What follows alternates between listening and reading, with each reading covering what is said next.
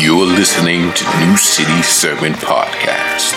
We hope you're empowered and challenged as we root deep into God's Word in order that we might grow in the good news of King Jesus and live as faithful citizens of His kingdom right here in our city. Let's get into the scriptures now. Galatians week number four. Galatians week number four. We like to go through books of the Bible because every book of the Bible is telling a story, a real story about God's overarching story. So in the book of Galatians, there is 149 verses and we're two chapters in out of six chapters, and we could kind of bounce around and look at all those great scriptures of verses, the, st- the verses that talk about the fruit of the Spirit, or how it's not about what you do for God, but what God's done for you. You don't get saved by works, but by grace and to watch out for false teaching. We can kind of skip around, but we get the fullest picture of what God's trying to speak to us when we go through those books in order, when we don't just plop around in those 149 verses, but when we actually look at the story it's trying to tell. And one of the things we like to do when we're going through the book of the Bible is get one of these almost comic strip outlines of the story of Galatians. And as we complete chapters two last week, the point of those first two chapters was that uh, the gospel of the crucified Messiah. It's that scripture, Galatians 2:20. I no longer live, but Christ lives in me. And as we get into the next scriptures, it's going to be talking about um, God's family of faith.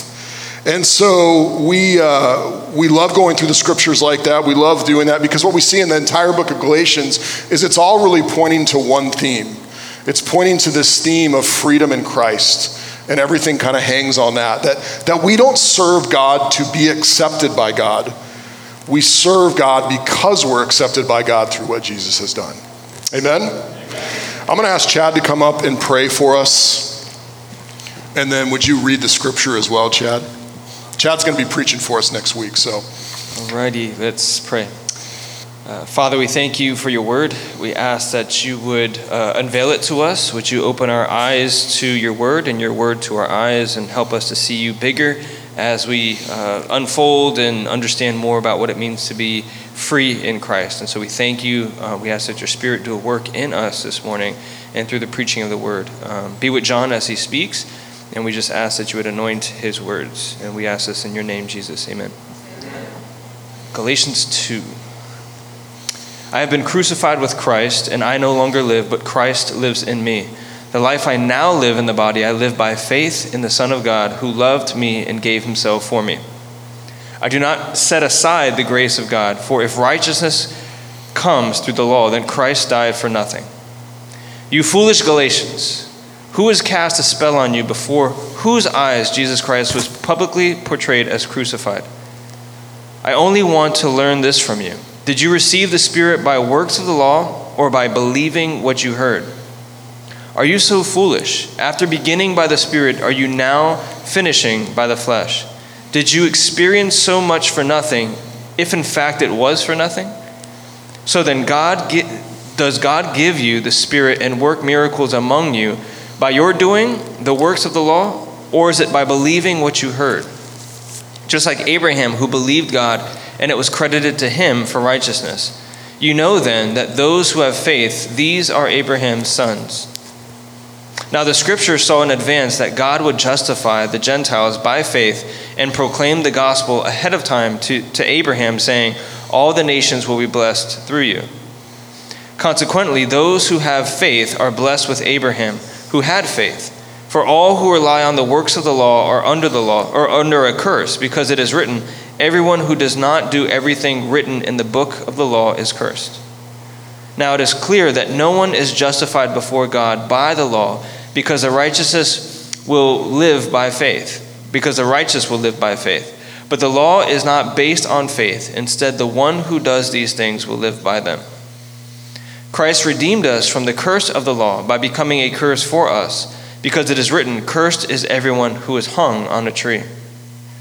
The purpose was that the blessing of Abraham would come to the Gentiles by Christ Jesus, so that we could receive the promised Spirit through faith. Amen. The Word of God.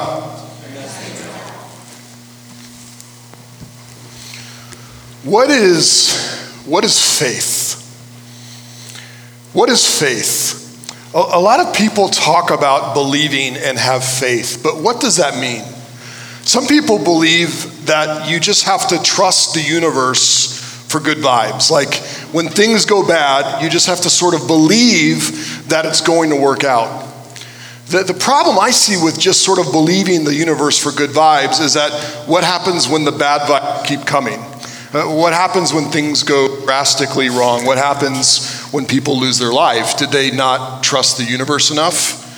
And so I, I find that that kind of falls short. What happens when the universe throws bad vibes at you, though, is I see a lot of times people say, well, you just have to believe in yourself. Like when hardship comes, don't give up, just keep pressing on. And I think there's something good about that, right? I just saw a, a story about a famous musician who you would know if I mentioned, but just has huge influence and huge popularity. And it was really interesting to find out that when they were trying to make it as a musician, they had so much adversity. In fact, literally everyone around them was saying, You'll never make it, you'll never amount to anything. And the people surrounding this singer actually made a Facebook page that said, This person will never be famous. And yet she is.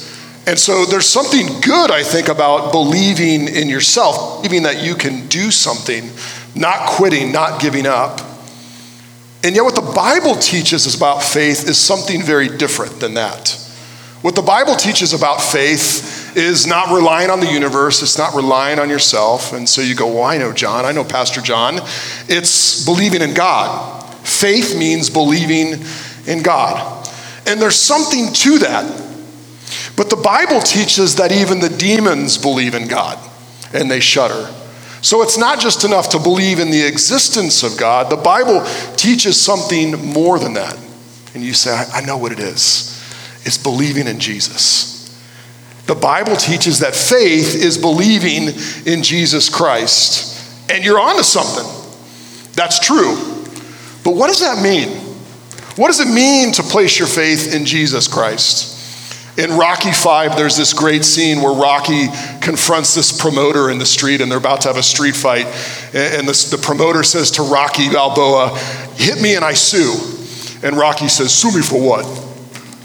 And I think that's a good question for us when we ask about faith in Jesus. Faith in Jesus for what? What does it mean to have faith in Jesus? Well, the Bible teaches something very specific about what faith means and where it starts and what it's all about. And for the Christian, faith specifically means believing in the gospel promise, believing in the promise of the gospel. Faith isn't something ambiguous in the universe. It's not believing in yourself. It's not even just believing in God, but it's specifically believing the promises of the gospel. It's believing that because of what Jesus has done, you are accepted by God when you put your faith in Jesus. It's believing that because Christ took your place on the cross, you are forgiven when you place your faith in Jesus. And what Paul's going to get at continually through the book of Galatians is that faith actually rejects relying on yourself to be acceptable to God. In other words, many people think that Christianity and having faith means that I say I'm going to perform for God. I'm going to really try hard, really, really try to be sinless. I'm going to do a bunch of good works. And those things aren't bad in of themselves, but those things aren't faith. Because as Christians, we don't try to perform to get God to love us, rather, we rely on what Jesus has done. We don't try to be good to be accepted by God. We become good as we're accepted by Him through what Jesus has done. And so, for the Christian, faith in the gospel promise means putting all our chips on the table to rely on Jesus alone for our acceptance before God. It is betting everything on who Jesus is and what he has done. for salvation and everything else. Jay Leno went and did a uh, man on the street where, you know, they get someone to take a microphone around. And they asked this question on the streets of, I believe, Hollywood. Uh, what's one of the Ten Commandments? And do you know what, what the most common answer was? The most common answer that people answered when asked what was one of the Ten Commandments was God helps those who help themselves. Now, that's not one of the Ten Commandments. That's not even in the Bible. And honestly, it is opposite of what the gospel teaches. Because God helps those who help themselves is relying on yourself to get God's attention and be acceptable to God rather than placing your faith in the promise of the gospel. It is self reliance and throughout the book that we've been looking at, the book of Galatians, Paul has been attacking self reliance, not as just a little mix up, but as something that's not the gospel at all. You'll remember that Paul planted these churches in southern Galatia, which is modern day Turkey. And just a year after the churches were started, these people came from Jerusalem who believed in Jesus, but said if you really want to be accepted by God, it's not just about Jesus you have to follow the Jewish ceremonial law. You have to receive the mark of circumcision on your body. You have to wash your hands in a certain way before you eat, and you can only eat kosher food. Now, that doesn't seem like a big deal to us in one sense. It's like, oh, just adding something small. But Paul is lit about the Galatians believing in self reliance rather than resting fully on Jesus. He says that a small change is really a big contamination of the gospel. You've heard of the five second rule. The five second rule, if you have children, you live by this rule. The five second rule says that if someone drops food, it's clean for five seconds because the germs are so small, they, the food won't really be contaminated within five seconds. Well, let me tell you, the five second rule does not exist. There was a microbiologist who was uh, at Rutgers named Donald Schaffner, and he decided to test out the five second rule. So he got all these different eating surfaces, like a metal table and a wood table and a formica table. And then he put bacteria, just small little germs, on the table, and he tested if the food would be contaminated by those little germs. So he dropped food on one table for 300 seconds. And he dropped food on another table for 30 seconds, and then the magic number of five seconds, and then one second. And we would suspect that the 300 seconds that the food lay on the contaminated table would contaminate it, and you're right. But so was the food that was dropped for just 30 seconds, and five seconds, and even just one second.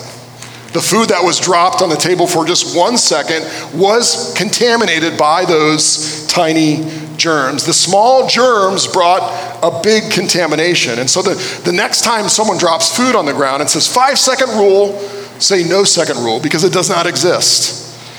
But listen, the, some, the next time someone tries to make a small change to the gospel, tell them it's no longer the gospel.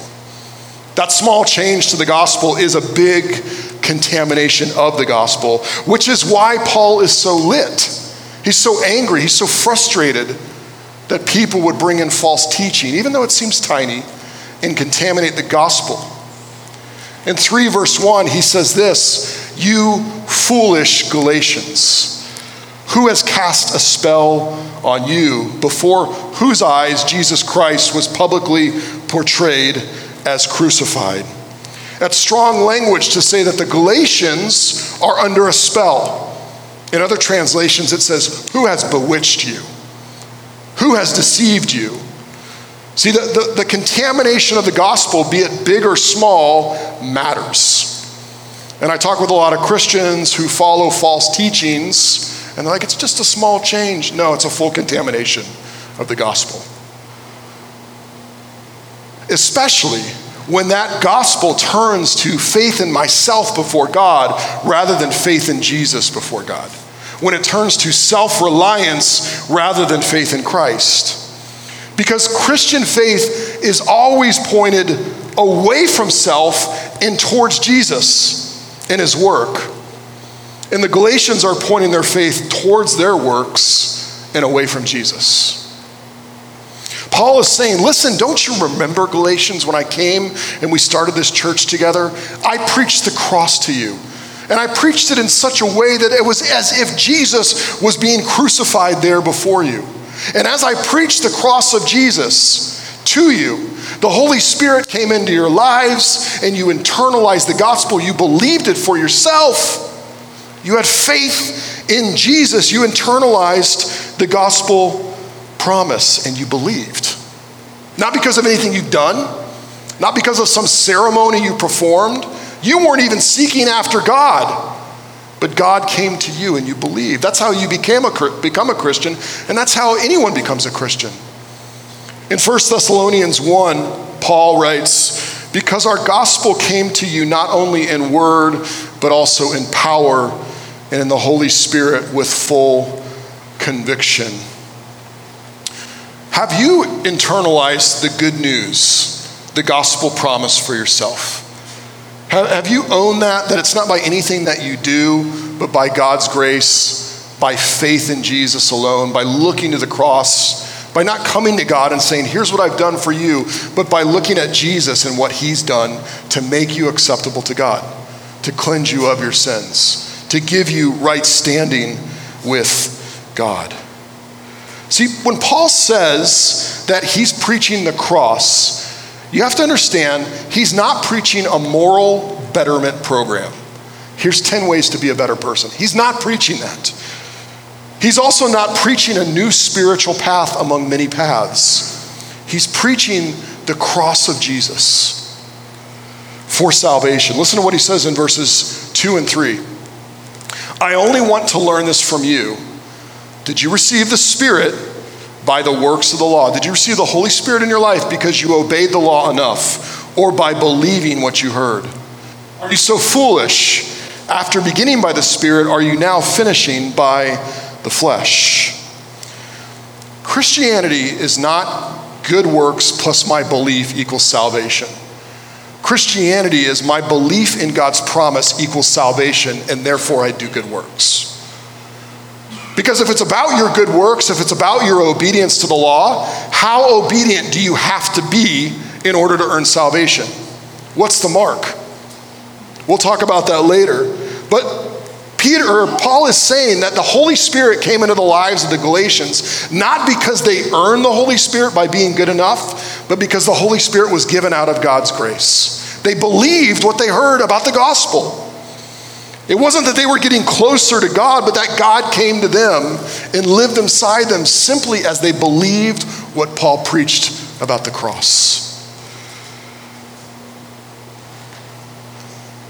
The Christian faith is always pointed away from self and towards Jesus for salvation, but also for Christian growth.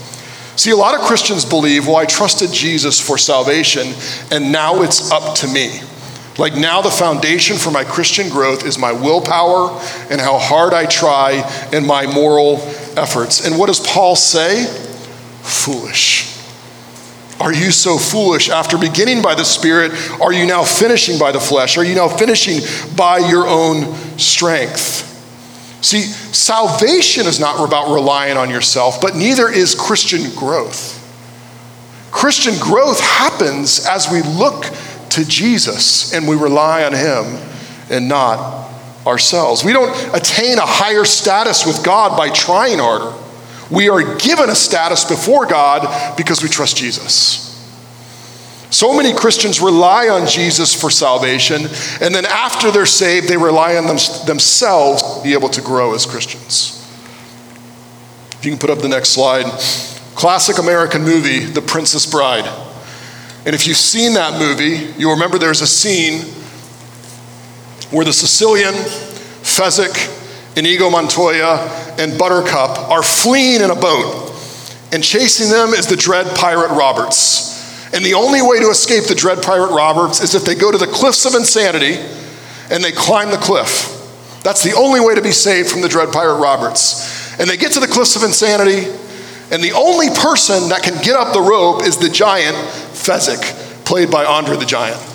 And so Fezzik straps the Sicilian to his front, Buttercup to his back and Inigo Montoya to his side and begins climbing their way up the rope to escape the dread pirate Roberts.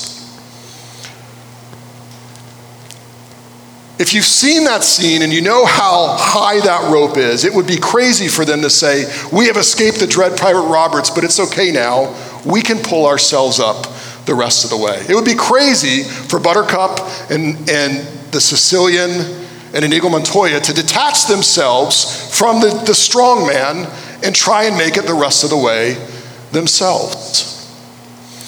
There's only one person who could save them, there's only one person who could carry them the entire way, and that was Fezzik the giant. And in our faith, Jesus saves us, but he also carries us the rest of the way. We rely on him. We don't detach ourselves from him and say, He saved us, but now it is up to us. We, we don't rely on ourselves in the Christian life. We continue to rely on what Jesus has done for us. He's the only one who's strong enough to carry us through. It would be inconceivable of us to think that we earn status by continuing to climb up the Christian life. No, the Christian life is based on having status that Jesus has given us in day one and wherever you find yourself as a Christian. See, a lot of people become Christians and they treat it like they're still trying to get Jesus to make a commitment to them. If you got married, you were sort of on your best behavior to get that other person to marry you, right? Get them to fall in love with you and make that commitment. But then it would have been foolish to you after they married you to say, I hope one day that you'll marry me. The commitment has already happened. And in the same way in the Christian life, once we became saved, Jesus has bound himself to us, and he never lets go. And sometimes Christians live their, live their life trying to prove something, trying to earn something from God when God has already fully committed himself to them. The foundation of your salvation is, is Jesus. The foundation of your growth and progress through the Christian life is not you trying to be more acceptable to God by your own efforts. Rather, it is by living out of the status that Jesus has given you before God. Look at what he says in 3, 5, and 6. So then, does God give you the Spirit and work miracles among you by your doing the works of the law, or is it by believing what you heard? Just like Abraham, who believed God and it was credited to him for righteousness. What Paul's trying to tell the Galatians is listen, you didn't get the Spirit because you were good people. You actually need the Holy Spirit in order to become good people. It's not about your efforts, it's about believing the promise that God has made, just like Abraham, the father of our faith, just like Abraham. Did you know that when God chose Abraham, it wasn't based on anything that Abraham had done? Abraham's account before God was empty. We don't even think Abraham knew who, the, who God was. We believe that Abraham was a pagan idol worshiper. And yet God chose him and called him, not based on anything that Abraham had done, but simply on the fact that God was going to make a promise to him the promise to be the father of many nations. And even in God choosing Abraham and saying, I'm going to make you the father of many nations, Abraham didn't have the power in and of himself to carry that out. If you know the story, Abraham and his wife Sarah were not able to have children. So God has chosen someone that's not following him, and he picks someone to carry out his plans who can't do it. Abraham's account before God is absolutely empty. And yet, what does it say?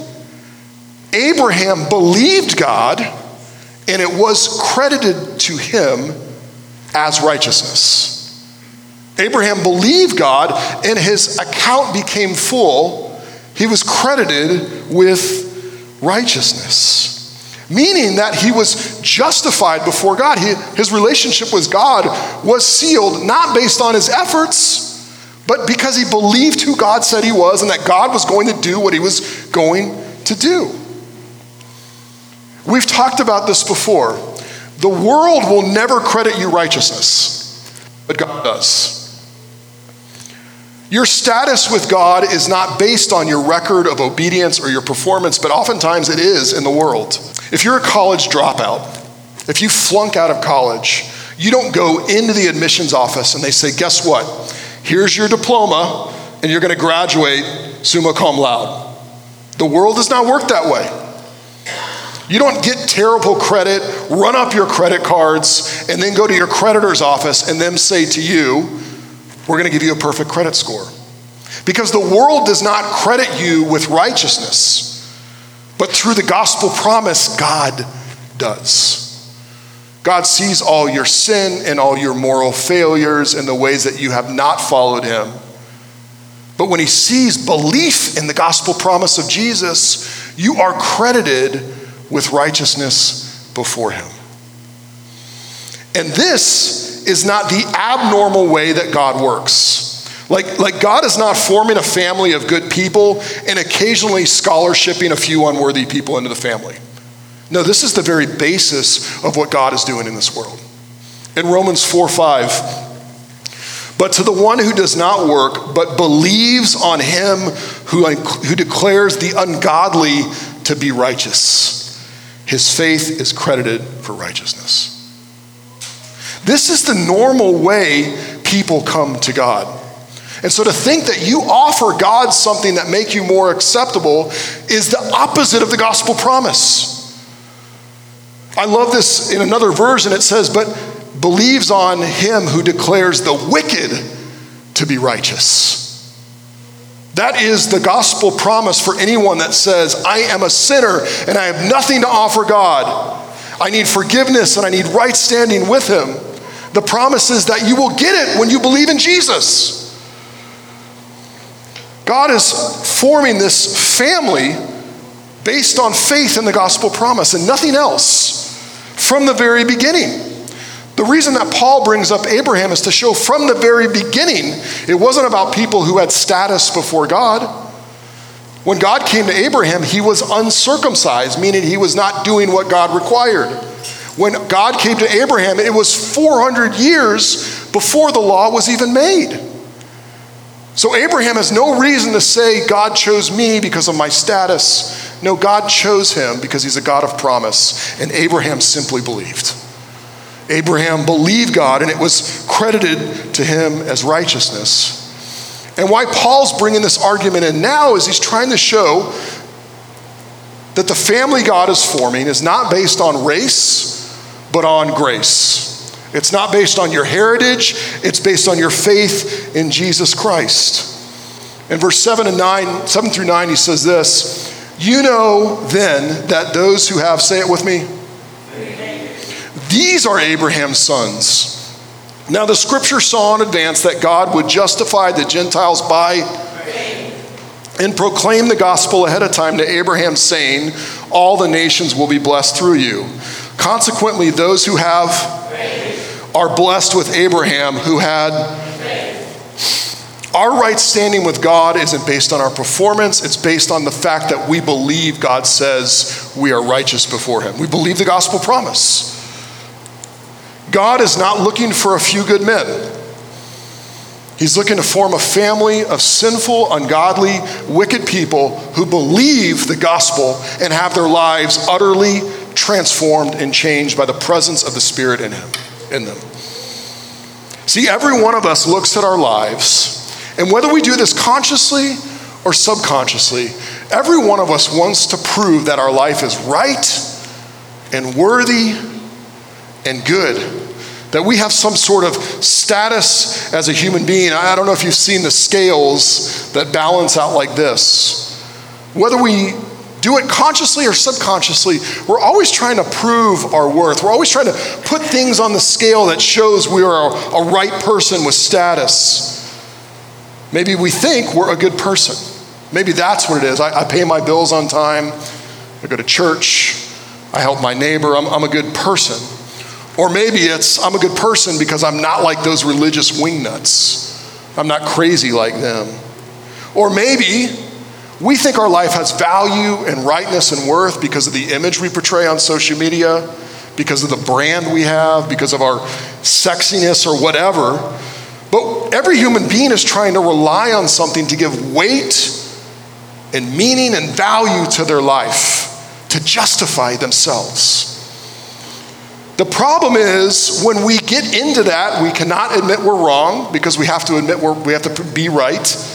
We end up judging other people who are not like us and don't have the same weight in the scale as we perceive it. And we become slaves to portraying ourselves a certain way. But the family of faith that God is creating in Jesus is free to receive their worth, to receive their identity, to receive their status, to be justified before God, not based on anything they put on the scale, but on the fact that they have been declared righteous in Jesus Christ. And what that means is we're no longer slaves to having to prove ourselves to ourselves or to anyone else. We can admit who we really are. We don't have some ranking system that if I fail, I have to balance the scale somehow by putting something good in here. We don't have to protect our status.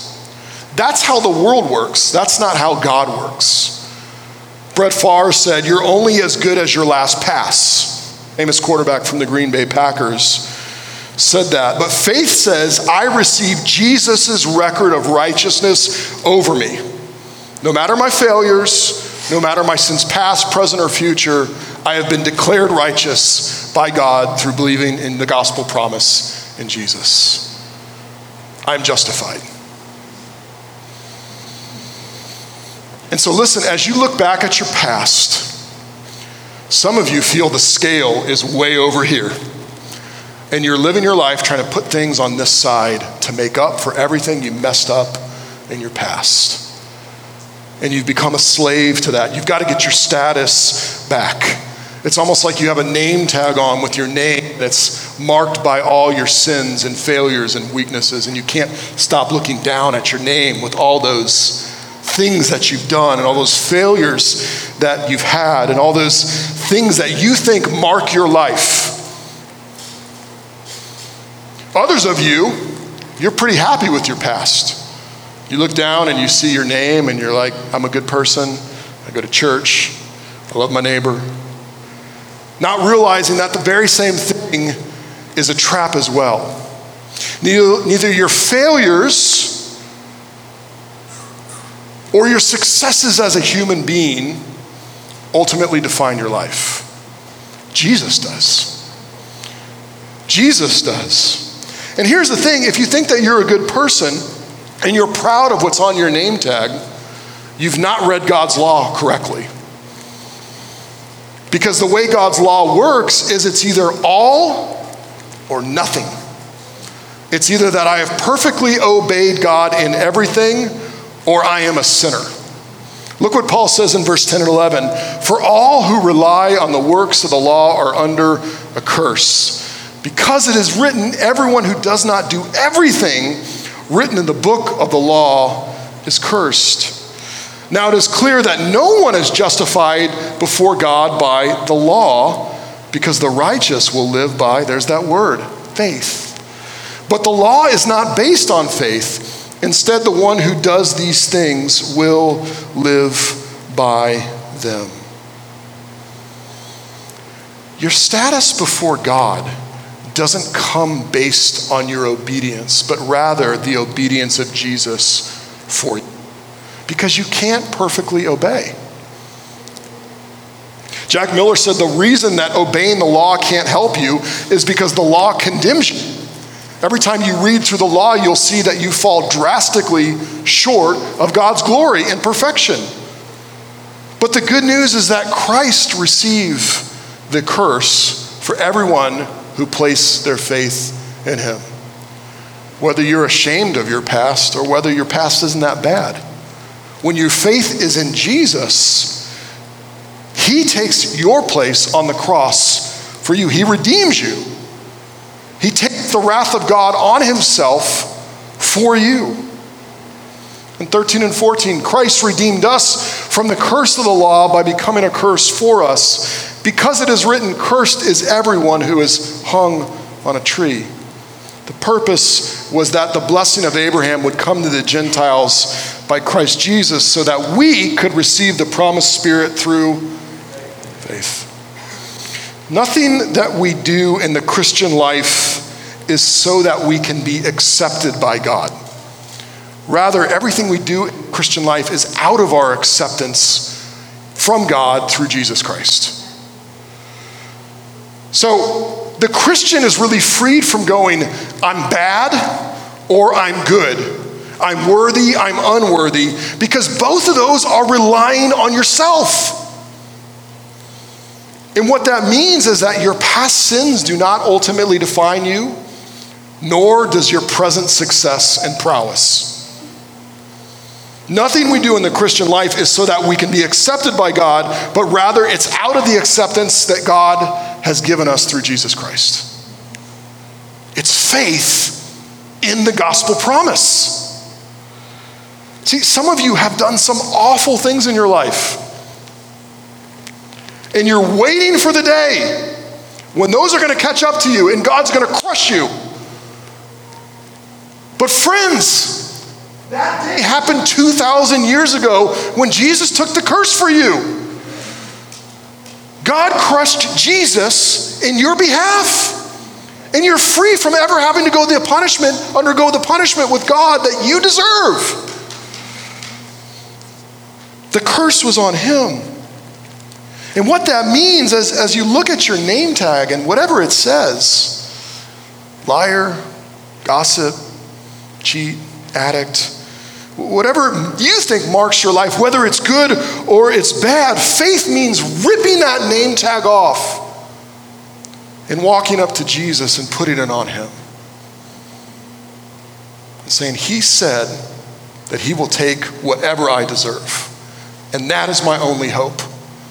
I rely on nothing in myself, but I put my name tag on Him because He said He would pay for it. And that is my only hope before God. It's trusting in the gospel promise that he underwent the curse for you. But it's not just that.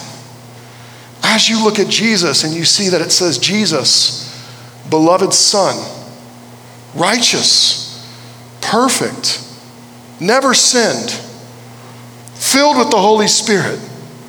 Faith in the gospel promise means that you believe that Jesus took his name tag off and put it on you your status before God is the status that Jesus has earned on your behalf.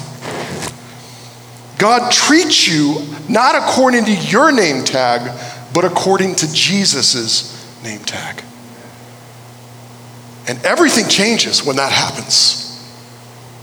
You're all of a sudden living out of something Jesus has done for you rather than trying to get to God by being good enough all of a sudden you're relying on Jesus rather than relying on yourself.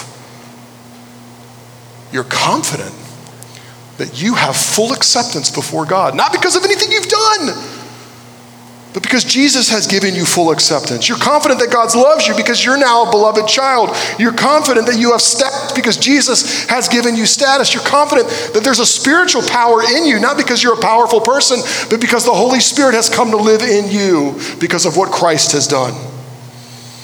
See, faith in the gospel promise, far from taking us away from God and living recklessly for ourselves, it actually empowers us more to obey and love God because we see what He's done for us. And that's what Paul is going to expound on in the rest of the book.